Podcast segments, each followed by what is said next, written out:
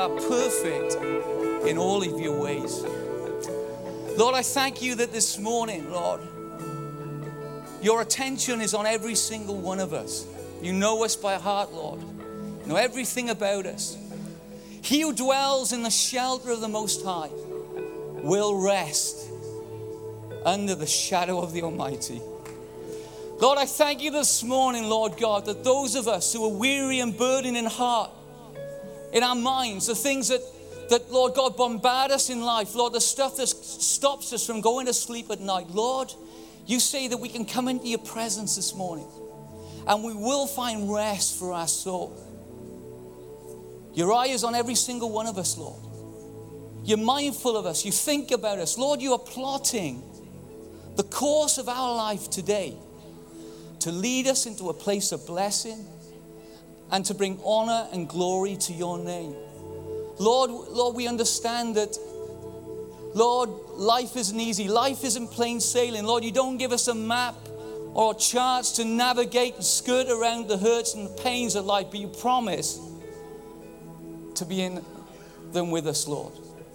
And this morning, Lord, I pray, Lord God, as I deliver your word, as I speak your word, as I step out of my weakness into your strength, into your anointing, into the supernatural, that, Lord, the words that I speak might be spirit and life in order to bring blessing, to resurrect hope, to bring peace and comfort to those who are vexed in their spirit, vexed in their soul, troubled this morning.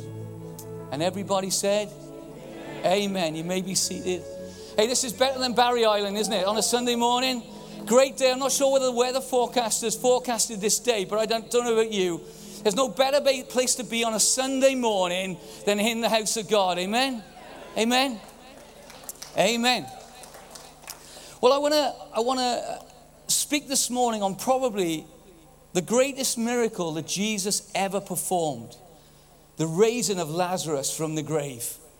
What an awesome miracle that was. And to give a background to the story, I want to read uh, uh, the, the whole passage. It's a, it's, a, it's a lengthy chapter. It's from John 11. So if you've got your Bibles, I'm sure it'll come up on the screen. We're going to read from verse 1. Uh, going on to verse 44, as I say, it's a lengthy passage, but I felt in order to give a background and an understanding for what I believe the Holy Spirit wants to say this morning, I felt it was important to go through this story. So stay with me, stick with it, and we'll get through this. I'll try and uh, there's some of the some points, some scripture in this. I'll try and uh, leave out just to, to, try and make it as concise as I can. But we're going to read from verse one. It says, "Now a certain man was sick, Lazarus of Bethany, the town of Mary and her sister Martha. It was that Mary who anointed the Lord with fragrant oil and wiped his feet with her hair, whose brother Lazarus was sick. Therefore the sisters sent to him, saying, Lord, behold, he whom you love is sick." When Jesus heard that, he said, This sickness is not unto death, but for the glory of God, that the Son of God may be glorified through it. Now, Jesus loved Martha and her sister and Lazarus. So when he had heard that he was sick, he stayed two more days in the place where he was. Then after this, he said to the disciples, Let us go to Judea again. Then moving on to verse 11. Our friend Lazarus sleeps, Jesus said to the disciples, but I go that I may wake him up. Then his disciples said, Lord, if he sleeps, he'll get well. However, Jesus spoke of his death, but they thought he, that he was speaking about taking rest in sleep. Then Jesus said to them plainly, Aren't you glad that sometimes Jesus will t- talk to us plainly? He will say it as it is, folks. He doesn't mamby-pamby around us. He doesn't mince his words. He will tell you straight how things are. Amen? People will try and fob you off. But I tell you this Jesus is truthful and honest. He's not a man that he would lie. He's not a son of man that he would change his mind. When he speaks, he acts. And when he promises, he will fulfill. Amen? Amen. Lazarus is dead, he said, and I'm glad for your sakes that I was not there, that you may believe. Nevertheless, let us go to him. Then moving on to verse 17. So when Jesus came, he found that he had already been in the tomb for four days. Now, Bethany was near Jerusalem, about two miles away, and many of the Jews had joined the women around Martha and Mary to comfort them concerning their brother. Now, Martha as soon as she heard that Jesus was coming, went and met him. But Mary was sitting in the house. Now Martha said to Jesus, Lord, if you had been here, my brother would not have died. But even now I know that whatever you ask of God, God will give you. Jesus said to her, Your brother will rise again. Martha said to him, I know that he will rise again in the resurrection at the last day. Jesus said to her, I am the resurrection and the life. He who believes in me will live even though he dies. Amen. I am the resurrection and the life. He who, uh, uh, and he who believes in me, though he may die, he shall live. And whoever lives and believes in, in me shall never die. Do you believe this? He said to her. And she said to him, Yes, Lord, I believe that you are the Christ, the Son of the living God, who is to come into the world. And when she had said these things, she went her way and secretly called Mary, her sister, saying, The teacher has come and is calling for you. As soon as she heard that, she arose quickly and came to him. Now, Jesus had not yet come into the town, but was in the place where Martha met him. The, then the Jews who were there with her in the house and comforting her, when they saw that Mary rose up quickly and went out, they went out and followed her, saying, She is going to the tomb to weep there. Then when Mary came where Jesus was and saw him, she fell down at his feet, saying to him, Lord, if you had been here, my brother would not have died. Therefore, when Jesus saw her weeping and the Jews who came with her weeping, he groaned in the spirit and was troubled. And he said, Where have you laid him? And they said to him, Lord, come and see. Jesus wept. Then the Jews said, See how he loved him. And some of them said, Could not this man who opened the eyes of the blind also have kept this man from dying? Then Jesus, again groaning in himself, came to the tomb. It was a cave and a stone lay against it. And Jesus said, Take away the stone. Martha, the sister of him who was dead, said to him, Lord, by this time there is a stench, for he had been dead four days. Jesus said to her, Did I not say to you that if you would believe, you would see the glory of God? Hallelujah. How many born again believers do we have in this place who are willing to see the glory of God this morning? In your life. I tell you, if you're willing to believe, if you're willing to trust, if you're willing to release your faith and trust God this morning, I believe God wants to do something special. Amen. Amen.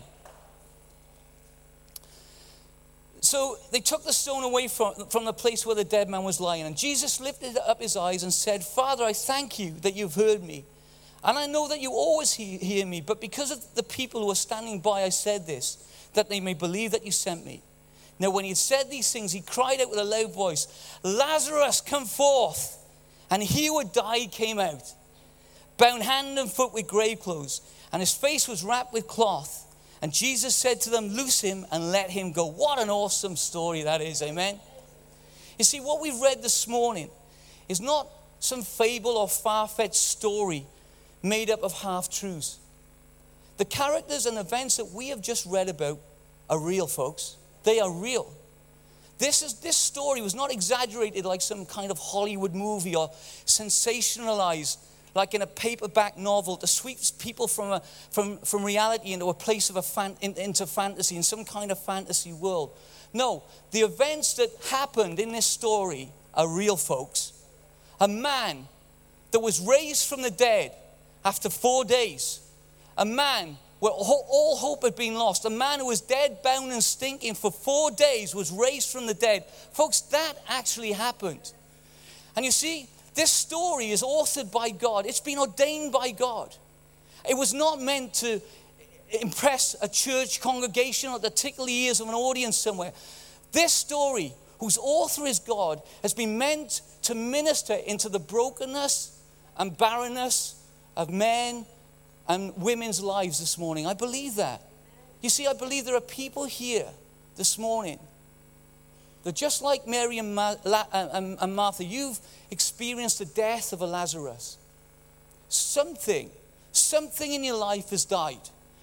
You faced the death of a Lazarus. Something has been snatched away from you. Something has been taken away from you violently. That something could be a loved one that's, that, that's been lost.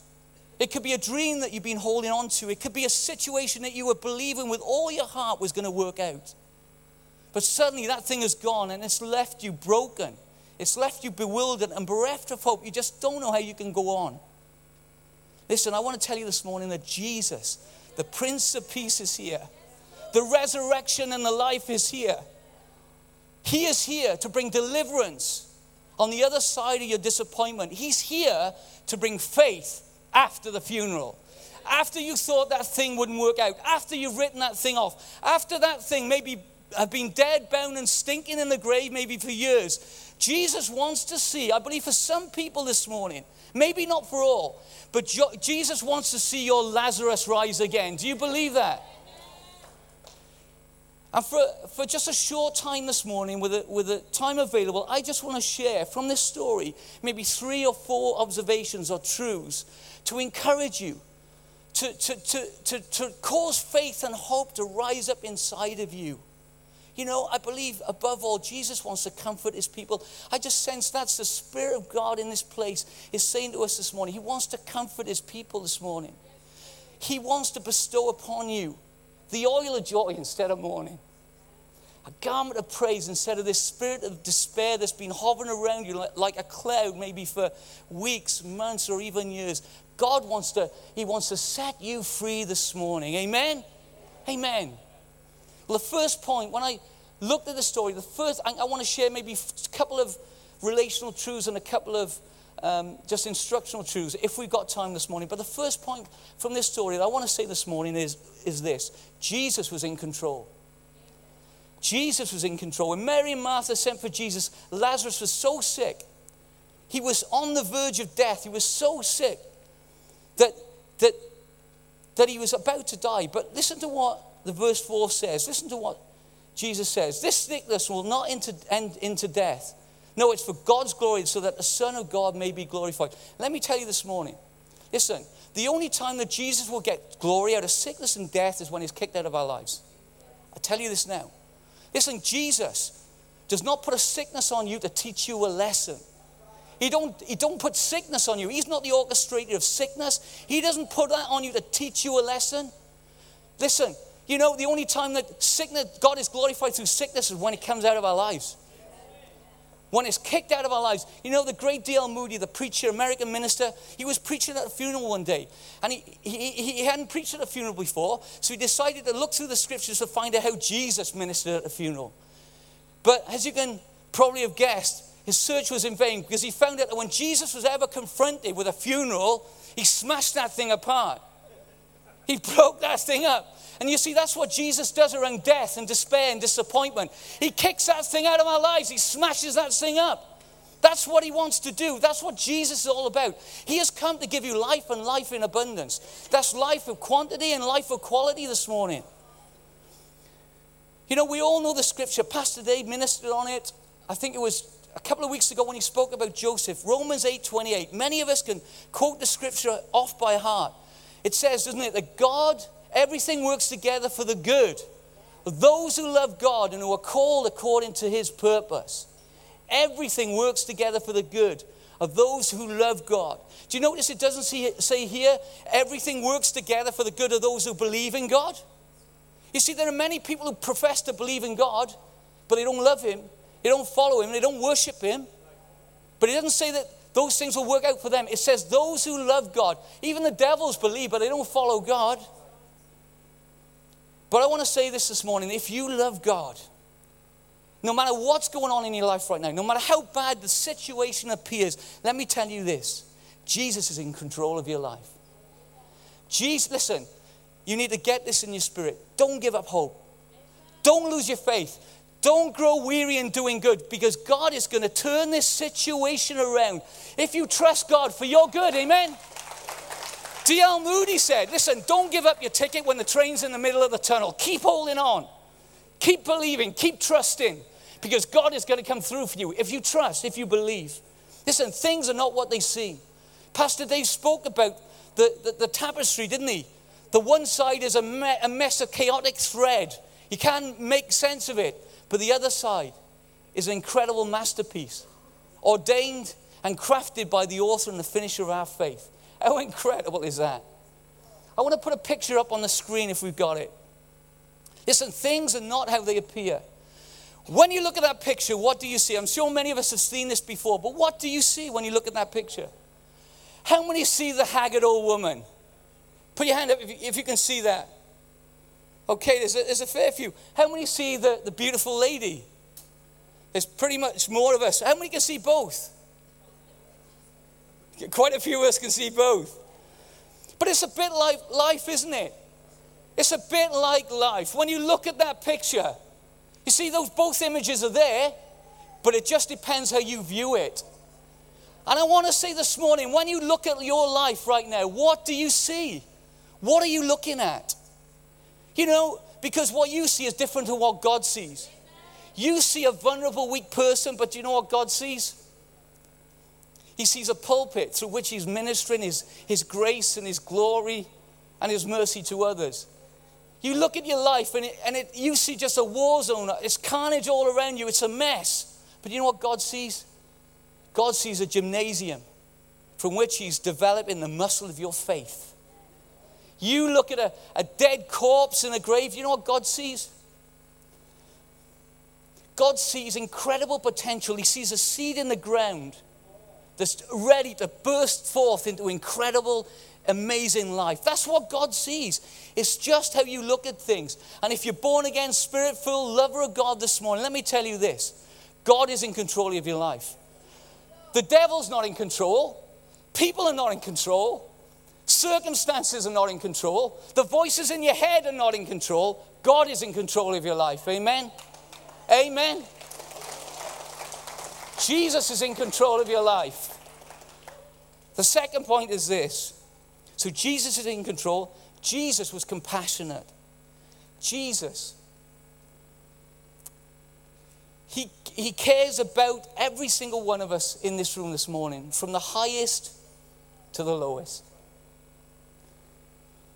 You know, when trouble and heartache hit our lives, and it hits every one of us, nobody is exempt from it. You know, when it's sustained, particularly over a long period of time, when things come into our life unannounced, they don't, you know, we don't get an appointment for, for disappointment, do we? It doesn't, you know, send a letter and give us a bit of preparation. No, it suddenly comes in. But when it hits us and when it's sustained over a long period of time, it very often it has a habit to cause us to question God. God, I've been, you know, I, I love you. You have the power, you have the means to help me, but God, you're not doing anything. Lord, why aren't you doing anything? How many have been there? I think we've all been there, haven't we? And in this story, Martha and Mary uh, could have been forgiven for thinking the same in their, in their time of greatest need, in their hour of greatest need. Jesus, who had the power to change that situation, Jesus, the worker of miracles, Jesus, who could, who could heal the sick, and he deliberately stayed away. You know, Mary and Martha may not have said it, but I, I bet it was in their eyes. I bet they were thinking it. Jesus, so called friend, a so called friend, and you can't even be bothered to turn up when we call for you. In a, in a time of greatest need, you could have saved us from all this distress, all this heartache and pain, and you couldn't even be bothered to show up. And I believe there are people here this morning who, who feel the same. You've, you've made a commitment to Jesus, you love God, but in your heart you're saying, God, you know I love you. You know what I'm going through. I've confessed your word, Lord. I've stood on your word. I believed your promises. I've confessed the scripture to you, but God, why aren't you showing up? Why aren't you doing anything? Why haven't you turned up? And you've come to the conclusion this morning that God doesn't love you or God doesn't care for you. And the sad thing is, you believe it's because of something you've done or maybe something that you haven't done. And a God, in some way, is, is, is, is teaching you a lesson. Let me tell you this Jesus cares for you this morning. He really does. He is filled with love and compassion for you. And there is a reason why you're going through what you're going through right now. There is a reason for it. There's a reason why God appears to be silent. He's not punishing you. That's not the reason. You know, when you look at this story, we might not have all the answers why Jesus delayed going to Lazarus, but one thing is for sure the delay was for a reason. And I want to say this this morning and maybe this is just for a few people, but you need to catch all of this. You need to get this inside of you. God's delay in your life right now is not to disappoint you, it's not to discourage you, it's not to disillusion you, but it's to develop you. In this process, in this process that you're in right now, in this furnace of affliction that you're in, God is doing something wonderful, I tell you. I can remember listening to a message by, uh, by a man, a great man of God called R.T. Kendall. I've used this illustration loads of times before because for me it's so apt. So if, if you've heard it, just forgive me for saying it again. But R.T. Kendall, a great man of God in Westminster Chapel in, in London. He was there for 30 years, and there's such a great line of preachers come from that church, like C.H. Spurgeon and Dr. Martyn Lloyd-Jones. And this R.T. Kendall, a great seasoned minister of God, he talks about breaking the betrayal barrier. And he says there comes a point in a believer's life where they feel as if God is, is working against them. And in fact, not just working against them, it's actually betraying them. And he says when a believer gets to that point in their life, he says they don't turn their back on God, but neither do they move forward. He says they remain in a state of suspended animation, moaning, groaning, murmuring, complaining, not growing, not enlarging, not changing their environment, but they remain in that state until they go to the grave. But he said every once in a while, every so often, there's a believer that will push through. They'll push through the pain, push through the misunderstanding, push through the hurt and rejection, push through these feelings of betrayal into the anointing, into the intimacy and the power that God has got for their lives. Folks, we've got to push through. We've got to push through. And I was reading, I just, the, the, the, this, uh, this thought came to mind. And I was just reading an extract from his book, one of his books, which I thought was really interesting recently. And he said this He said, in his experience as a minister, now this fellow now is nearly 70, I think nearly 80 years of age. And he says, an increase in anointing, an increase in power, and intimacy with God. He said, It's not come through the laying on of hands, it's not come through prayer and fasting, and all those things are wonderful. And God can impart His power and His presence and, His anointing through the laying on of hands. But in His experience, and I don't know about you, but in mine, it doesn't come that way. He said it's come from extreme hurt, extreme difficulty, disappointments, and the feelings of betrayal. You see, God, in all this stuff, is doing something in your life. He's doing something to enrich you and increase your, you, you in your, in, inside of you. You know, in our instant society where, you know, we can, we can cook a meal in a minute, pop it in the microwave, bang, it's out, ping, it's out. We can send a message across the world in seconds. It's a little wonder when we don't get, why we get angry and vexed and frustrated when we don't get what we want when we want it. Isn't it? We, we get frustrated. I don't know about you, but one of, the, one of the virtues that I lack, especially when I'm driving, is patience. Anybody else the same with that? I got no patience at all. My God, and you know, he pulls me up over it all the time. But there's no condemnation for those in Christ, amen? but we got to learn. We have got to learn. But listen, God goes us through, go, allows us to go through pain and sorrow for a reason. You know, there's a reason why he doesn't intervene in an instant. There is a reason. You see, if Lazarus had not have died, Mary and Martha would have been saved two days of hurt two days of pain and sorrow and disappointment, but they would never have seen the, the glory of God through the resurrection power of Jesus Christ. They would never have seen it. And you know, there's a reason why you're going through what you're going through right now. I believe that God is doing something incredible in your life. You see, for some of you this morning, God doesn't want to do a healing, He doesn't want to heal you. He wants to, he wants to bring forth a resurrection because it isn't the touch you need, it's a transformation you need. Some of us this morning, you know, the picture came to mind. Uh, anybody seen The Walking Dead? It's not very pleasant to watch. But some of us can be walking around like spiritual zombies. We love God. We, we, we've asked Jesus in our heart, but there's no life in us. God wants to, God wants to infuse us with his life and his hope and strength and, and all that he has for us this morning. Now, but with all that you're going through, let me say, Jesus has compassion on you and he cares about you. He doesn't take pleasure in seeing you go through hurt and pain. He doesn't. Look at what verse 33 says. When Jesus saw her weeping, and the Jews who came with her weeping, he groaned in spirit and was troubled. And he said, Where have you laid him? And he said to him, Lord, come and see. And it says, Jesus wept. Jesus wept. Some people use that phrase as a swear word. Jesus wept. But what a profound verse that is. God was crying. Jesus wept. But you know, when I read that, what I find a bit strange is why did Jesus cry? Because all this thing had been set up. Jesus had set this thing up. He knew that Lazarus was going to die. He knew that he was going to raise him from the dead. He knew there was going to be a happy ending. So why did he why did he cry?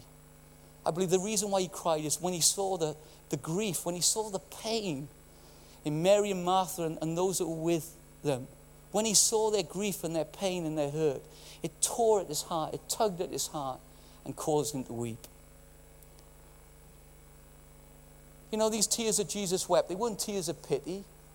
They weren't tears of sympathy, because pity and sympathy has no power to change the situation. These were tears of compassion, tears of love that reached into the barrenness and the brokenness and the death experience of Mary and Martha's life to bring resurrection hope. Do you know Jesus has seen the tears that you wept? Tears that have stained your pillow. Nobody else has seen them. Nobody else knows about them. But Jesus has seen them. Jesus notices them. And I tell you this, He's not just seen your tears, He's weeping tears with you. Tears that are falling on the barrenness of your life to water the seed of hope and faith that's rising up, that's going to rise up. The Bible says in Proverbs, it says, Hope deferred makes the heart sick, but a longing fulfilled is a tree of life. And I believe that Jesus' tears is watering the tree of your life to cause it to grow, to cause it to bud and flourish and bring forth fruit again. Amen? Jesus is full of compassion for you. Going back to this story, in the last part of this verse, Jesus asked Mary and the crowd where they had laid Lazarus, and, and they said, Come, Lord, and see. And so Jesus and the crowd went to the tomb. You see, the tomb was the last place on earth where you would expect a miracle to take place. The tomb was a place of mourning. The tomb was a place of weeping. The tomb was a place of unbelief and doubt. It was the last place you would think a miracle could take place. And yet Jesus took them there. And this morning, I believe this. I believe that Jesus wants to take you back to that place. Now, I'm not on about having counseling or psychotherapy to relive all the hurts and emotions and pain of the past. You can stick all that stuff for a start. I'm not talking about focusing on the things that you did wrong and dwelling over those things and wishing you could turn back the clock, because none of us can turn back the clock. What I'm talking about this morning is Jesus, by the Spirit of faith, showing you out of that dead and stinking thing can come forth resurrection life. That out of that dead, barren, hopeless situation, Jesus can bring life this morning. Do you believe that? That's what God wants to do for some of us here. Jesus was in control. Jesus was full of compassion. And I want to say, thirdly, Jesus, he gave a command. When Jesus came to the tomb where Lazarus was, where he'd been laid, he finds that there's a to- stone laid across the tomb. And so he says to the people there, he gave, gives a command to the people. He says, Take away the stone. You see, if Lazarus was going to walk out of that tomb, that stone had to be removed. The stone had to go. The stone stopped Lazarus hearing the voice of Jesus. The stone stopped him walking out into, into, the, into the daylight of incredible life. The stone stopped him. And, folks, for some of us this morning, if you want to see your Lazarus come to life again, if you want to see him raised, you've got to move away the stone. You've got to take the stone away. You've got to take the stone away. You know, Jesus told the people who were there to take away the stone. Why was that? It was because they put it there in the first place. Sometimes, in order for a miracle to take place, Jesus asks us to do something. I believe, do you know what? I thought about this. Do you know what I believe the stone represents? Jesus is saying this morning expose that thing which has been hidden. Expose that thing, that, that barren, that death situation that you're shamed about. You know, when, when, when Jesus told the people to take away the stone. He received opposition from the least likely source. Martha, listen to what Martha says here. She says, Lord, by this time there's been a stench. She's been dead and stinking for four days. Listen, when Jesus tells you to move the stone, move the stone. You know, I believe the Spirit of God is speaking to people this morning. You know you've got to expose something. You know you've got to deal with something. But the enemy, and maybe even the devil, and maybe even people close to you, say you can't move the stone away. You can't move the stone. You move the stone away, it's going to wreck your life. It's going to ruin your reputation. It's going to spoil your image. Don't move the stone away. You know, there's a stench, there's a stink. It's going to cause you trouble. I was, I was just thinking about that. You know, where, where, when, we go, when we walk through, you know, life is not a bed of roses, is it? When we walk through life, sometimes trouble hits us and we don't come out smelling like a bed of roses, do we? Even though we love Jesus. Isn't that the case? Do you know, A smell will follow us sometimes. It will. Stench, trouble, a stink will follow us. Even when we're trying to do our best to serve Jesus, sometimes trouble will follow us. A stench will follow us. Can I tell you this story? Well, I'm going to tell you anyway. I, I, uh, where I, I, worked where I, in my present company now for about, I don't know, six, five, six years or whatever. And, um, and I can remember not long after starting work, I was, I was trying to create a good impression with people who were there, the managers and the, and, and the, the staff, all the, those people there.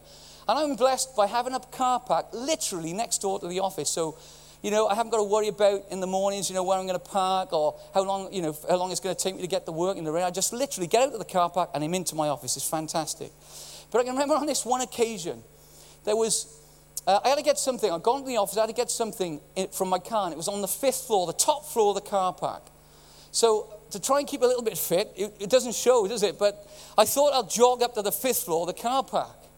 I get up to the top, and my legs are like jelly. I mean, goodness, I, like, I, I couldn't hardly walk at the time. I was gasping for breath. I got to the car, I got that thing out of the car, and I'm on the fifth floor thinking, shall I walk down or shall I take the lift? What shall I do? And as I'm deliberating, as I'm thinking about this, the door's ping, opens. Great, the guy gets out. I gets into the lift. Fantastic. I gets into the lift, door shut, and suddenly this smell, this rancid, putrid smell attacks my nostrils. This fella had broken wind. And I mean, I'm thinking, you dirty man. It's I tell you what, I think it took, it took the lining off my lungs. It was so bad. It was disgusting, honestly. And I'm thinking, I'm, uh, this is one I'm. I'm thinking, shall I get off at the next floor or shall I stick it? So I'm holding my breath thinking, no, I'm going to stick it. I'm going to try and get down to the bottom. I'm going to do my best. So the lift is going down. And as it's going down to the floor, this awful fear struck me. My God, I hope there's not something, somebody down on the floor down on the ground floor when the lift door open. so, anyway, lifts come down, doors open. Who should stand in front of me but the managing director? and this woman is heading into the lift. I look at her, she looks at me, you know, like a rabbit trapped in the headlights. That's what I was like. One part of my brain was saying, "You've got to tell her something. The other part was saying, Listen, she won't believe you, whatever you say. And I, and I, went, I went into the office, thinking, oh my goodness. I know now why the bloke was smiling at me when he got out of the lift. He thought, you're going to take the blame for that one, sunshine. but why did I say that? Well, I said that the point of this, this illustration is this stench and smell will follow us in life. There'll be times when you'll be misunderstood. There will be times when you won't be able to explain your side of the story. There'll be times when you won't be, be able to explain what's going on. You, do you know, folks, you've just got to walk into your future and let people believe what they want to believe. That's the, that's the way. And in removing your stone this morning, yes, you know, it, it, it, might cause you some embarrassment, but I tell you, if Jesus is commanding you to, to move away the stone, move away the stone. Amen? Move that stone. Well, that stone could be anything. That stone could be hardness of heart. It could, it could be, you know, it could be bitterness. It could be unforgiveness. It could be unbelief. There's lots of things inside hidden that nobody sees that can be stopping your Lazarus from rising again. You know, my dad is a condition, in, in, in medical condition called gallstones, isn't there? My dad had gallstones. And some crazy fool told him to drink a pint of olive oil with a dash of lemon. He said, You drink that, you'll be fine. My dad drank it. My dad drank a pint of olive oil. He's, not, he's got no problems with his joints today, they're fine. he's still got gallstones, mine. No, he hasn't actually. But this is amazing, right? This is amazing. He drank a pint of olive oil with a touch of lemon. And do you know what the amazing thing was? He passed those gallstones. He passed them. He kept them in a jar for ages as a trophy. But you know, I was thinking, you know, there's, there's a condition far worse than gallstones. A condition that can keep us wrapped in grave clothes and stop us from moving into the fullness that God has got for us. And you know what that condition is? It's a stony heart. And the remedy to that condition is the oil of the Holy Ghost. You know, the Bible says that God has the power. It's God that hardens the heart, but it's God that softens it as well. And if you allow Jesus a little bit of room in your life this morning, He can soften that heart. He wants to soften your heart. He wants to help you. He wants to see your Lazarus rise again. But you've got to remove that stone. Amen. Can the, can the musicians come up? I'm just going to close in this morning. The third point of this, or fourth point, I should say, that, that I noticed here, an instructional point, was that Jesus called out. He said, when Jesus had said these things, he cried out with a loud voice, Lazarus, come forth. And he who died came out, bound hand and foot with grave clothes. You know, Jesus is calling people this morning from a tomb of darkness, a tomb of despair, into the wonderful light of his presence. I believe that. There are too many people that I believe are waddling around, because that's what Lazarus did when he came out. He was waddling around in the grave clothes of an old life when God has a brand new, wonderful life for you. He's got an awesome life for you. But you've got to let go of the old life in order to embrace the new life. That's the thing. Now, I believe that when Jesus spoke those words, Lazarus come forth, I believe in a moment, in a blink of an eye, Lazarus came back to life again. Rigor mortis was reversed. That stony, dead heart suddenly started to beat. The deflated lungs started to suddenly take in air. The brain that was dead, the brain cells that weren't working, start, started to fire again until death couldn't hold, hold him and Lazarus came out. Jesus wants to give life to us this morning. God wants to set you free this morning. And what, for some, you may not know Jesus this morning, or maybe you've known him, you've gone away from him. You know, Jesus, what happened to Lazarus physically can happen to you spiritually today. That power, the same power that raised Lazarus, the same power that raised Jesus from the dead, can quicken your body, can lift you, elevate you cause you to propel you to move forward into the fullness, into, into life that you've not experienced maybe for years and years and years. You know, Jesus will not impose himself on you, He's not going to force His way on you this morning. Just with every head bowed and every eye shut right now. Know, people believe that after three days, the Jews had a, Jews had a tradition, after three day or custom, that the spirit left the body and it was impossible for that spirit to, to go back into the body. So that's why they thought four days, there's no way he's going to be raised. No way. They all thought it was too late. This morning, you know, it's never too late to embrace your dream. It's never too late for that seed of hope and faith inside of you to grow up. But in, in a sense, when it comes to accepting Jesus in your life, there, there, there can be a time when it's too late. It really can. If you were to die today without Jesus in your life, it's too late. The Bible says that one day soon, Jesus is going to split the skies and return. One day soon, the archangel is going to shout. There's going to be a trumpet sound from heaven, and Jesus is going to come back for his kids. If you don't know Jesus on that day, it's going to be too late. But I believe this morning there are people here that wants to receive this life, this power that God has to offer. And with every head bowed and every eye shut, if you don't know Jesus as your Savior this morning, if you've never known Him, or if you've gone away from Him and living that life, been a barren life that, that has just caused you to, to go through, to go down life and, uh, uh, you know, into, and you've just been hurt and pain, it's led you to a dead end, Jesus wants to give life this morning. So every head bowed and every eye shut. I'm going to pray a prayer. Just pray this prayer after me. Lord Jesus, thank you for what I've heard this morning. Lord, right now I, I roll the stone away. I take the, I, I give you access to the, to the tomb of my heart. Lord, I pray this morning that you'll come in. Lord, thank you for dying on the cross for me. Thank you for, for, for forgiving me of my sin. Right now, Jesus, I give you access into my life. Thank you for dying for me, Jesus. Thank you for loving me. Thank you for saving me. Amen. Now, just with every head bowed and every eye shut, just in a, in a few moments, I'm going to ask you if you prayed the prayer, just to put up your hand. And it, listen, it doesn't matter whether you prayed the prayer out loud or whether you prayed it in the quietness of your own heart or you pray it at home. It doesn't matter. Because I tell you, when you pray that prayer, listen, let me tell you this a transformation will take place, a resurrection will take place inside of you. The Paul, Paul says about being crucified with Christ. Yes, your old life is, goes, but a new life begins. A wonderful, brand new, incredible life that God has got for you.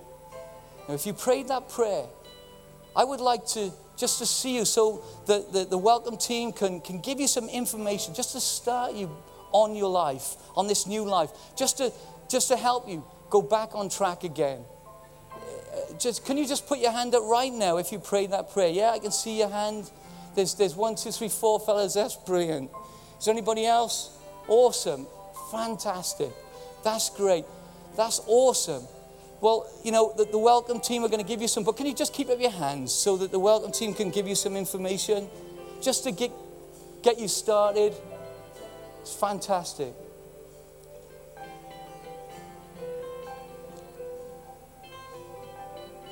Brilliant. You know, Jesus just doesn't do resurrection, he is resurrection. He's a resurrection and a life. Everything about him is life. Everything that exudes out of him, everything that emanates out of him is life. Life. Life.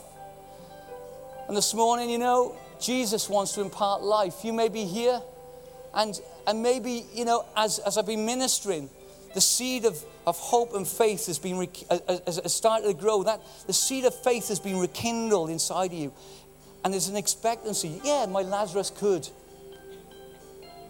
My Lazarus could rise again. You know, or you may be here this morning and you know that your life is not what it should be.